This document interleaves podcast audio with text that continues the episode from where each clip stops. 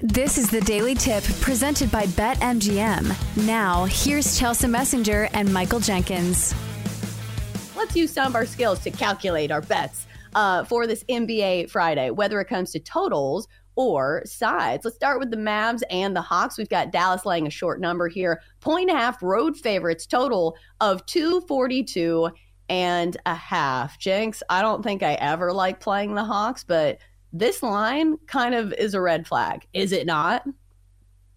Yeah, it really is. I don't know what's going on here. Only a point and a half? Like, come, how do you how do you justify playing the Hawks here? This just screams Mavs. What am I missing? Is there someone on the injury report for Dallas? Is Luka banged up? Only a point and a half. God, the Hawks have been awful since Trae Young left the lineup with a concussion. He's out indefinitely right now. Also, the Hawks are the worst covering team in the league. They're 4 and 16 against the spread this season. They lost to the Kings by 15 after Trae Young left, lost to the Warriors by 22, but they're only a point and a half dog at home. I have I have no idea what's going on here. The Mavericks are the obvious play, but it's way too obvious. Right. This is another word problem that the books are giving us. They're saying, okay, a terrible Atlanta Hawks team is mm-hmm. getting two points. The other team, the Mavericks, have an MVP candidate in Luka Doncic. And I just looked. I was like, okay, maybe the Mavericks played a back to back. Uh, no, they played on Wednesday. So they have had some refs. They did get blown out pretty badly against the Suns at home, but the Suns certainly have more top end potential. And I'll say that, you know, they have had back to back games against really tough opponents going against the Celtics and the Suns. Maybe there is some wear down uh, that is being built into the line here, but also we're seeing line movement. This one started at one, now it's up to two in some spots. So clearly some people are taking the bait. So I think the final verdict for me is that this line looks way too fishy for me to want to bet on it. I know there's been some drama with Luka Doncic going on with his uh, post game press conference. I think he called out a reporter. Like, I don't know how this factors into the game, just maybe the fact yeah. that he is not in a great mood, but still. I feel like when a line doesn't make sense, you either take the side that doesn't make sense or you don't play it at all. Yeah, and the the problem here is if you're taking the other side, you're taking the Hawks. You know, so it's Ew. it's you're totally right, which is this doesn't make sense. I need to look at the other side, but the other side is the worst cut, one of the worst teams in basketball. So how do you how do you justify? Oh, I got to go with the other side here. I think you just stay away.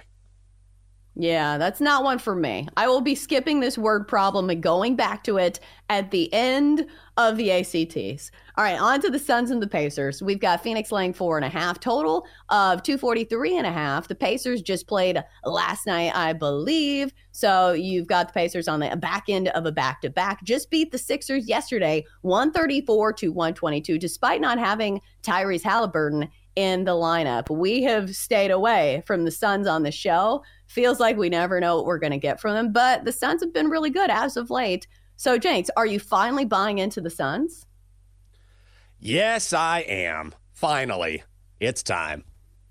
Now, early on, oh God, they were such a grind, but you just can't deny that they're playing so much better right now. They're healthy, and this is just a bad spot for the Pacers. Yes, Tyrese Halliburton is out. They got a great performance from Pascal Siakam last night, but I think the Pacers are going to be tired. To me, that's the most important factor here. This is their second game in as many nights, third game in four nights, and on no rest this season. The Pacers are one and seven. That is the worst mark in the NBA. So, with as well as the Suns are playing and a Pacers team bad in this spot without their best player, I think the the number's low. I like Phoenix a lot in this one. All right, I'm getting the number two pencil. I am coloring in the bubble that is A, ah. and I am taking the Suns minus four and a half. Do you remember those type of tests? Surely they don't have oh, those yeah. anymore, right? The ones where you had to use a number two pencil, they're like, oh, 0.7 lad, get that out of here. You can't be using that kind of pencil.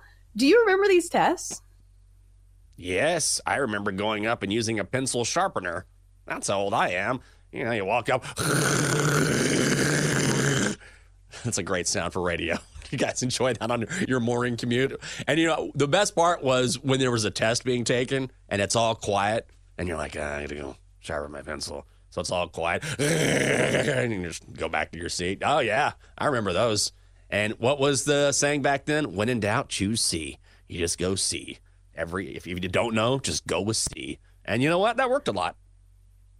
I feel like I went to the pencil sharpener kind of like a self timeout. When you don't know the answer to something, you're like, all right, I'm to take a break. I'm to go sharpen my pencil. That, or if you want to like go check out what other people are doing. Like, I wasn't somebody who looked off of other people's papers, yeah. but I don't know if you just need a, a break to go stretch your legs, you're like, all right. It's like the equivalent of a smoke break for sixth graders. You're like, all right, I'm to go oh, sharpen yeah. my pencil. so. There you go. Let's bring those back. I'd love to see a sixth grader be like, oh, let me go smoke real quick, and then I'll come back and try this logic problem again. Have you ever seen the movie Summer School?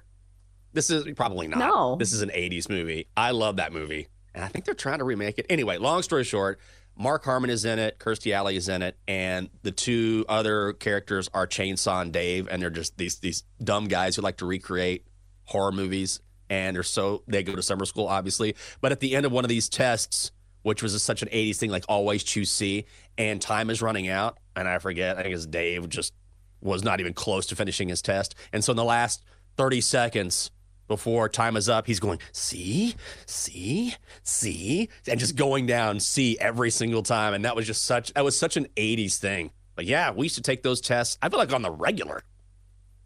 Oh, yeah. I haven't even seen that movie, but I've definitely heard just when in doubt, choose C. Um, mm-hmm. So that's definitely a thing, and maybe it's from that movie. All right, so let's go further down the Scantron. Uh, let's go to the Clippers and the Raptors. We've got the Clip Show laying seven and a half, Toronto uh, obviously getting seven and a half, and total of 233 and a half. The Clippers have been mighty good out west as well. Uh, but are you laying the seven and a half here against a Raptors team that's pretty depleted after trading away most of their best pieces? Yeah, let's lay it with the Clips, baby. Who is playing better basketball than the Clippers right now? I'm not even kidding. They've won 20 of their last 24 games. I mean, they have really put it together. They're also 4 and 1 in their last 5 against the spread. The Raptors obviously sellers at the trade deadline. Toronto 1 and 4 in its last 5 games against the number. I feel like a square. I'm taking all the favorites, but you can make a strong case for the favorites at least on our card today. So I'll lay the seven and a half with the clip joint. Yeah, when in doubt, choose C or the favorites. Maybe we will do a favorites parlay. Uh, but it feels to me that this is maybe one of the last times that you can uh, bet on the Clippers with all of your faith because this starts, I think, a seven game road trip for the Clippers. I think there's something going on at the Staples Center or whatever they're calling it. Is it the Grammys?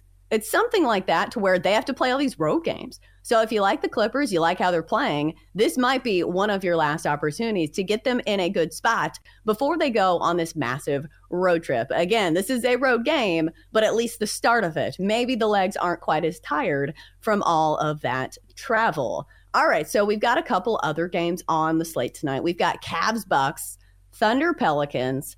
Jenks, do you like either of these? A, B, or C, none of the above? See? See? See?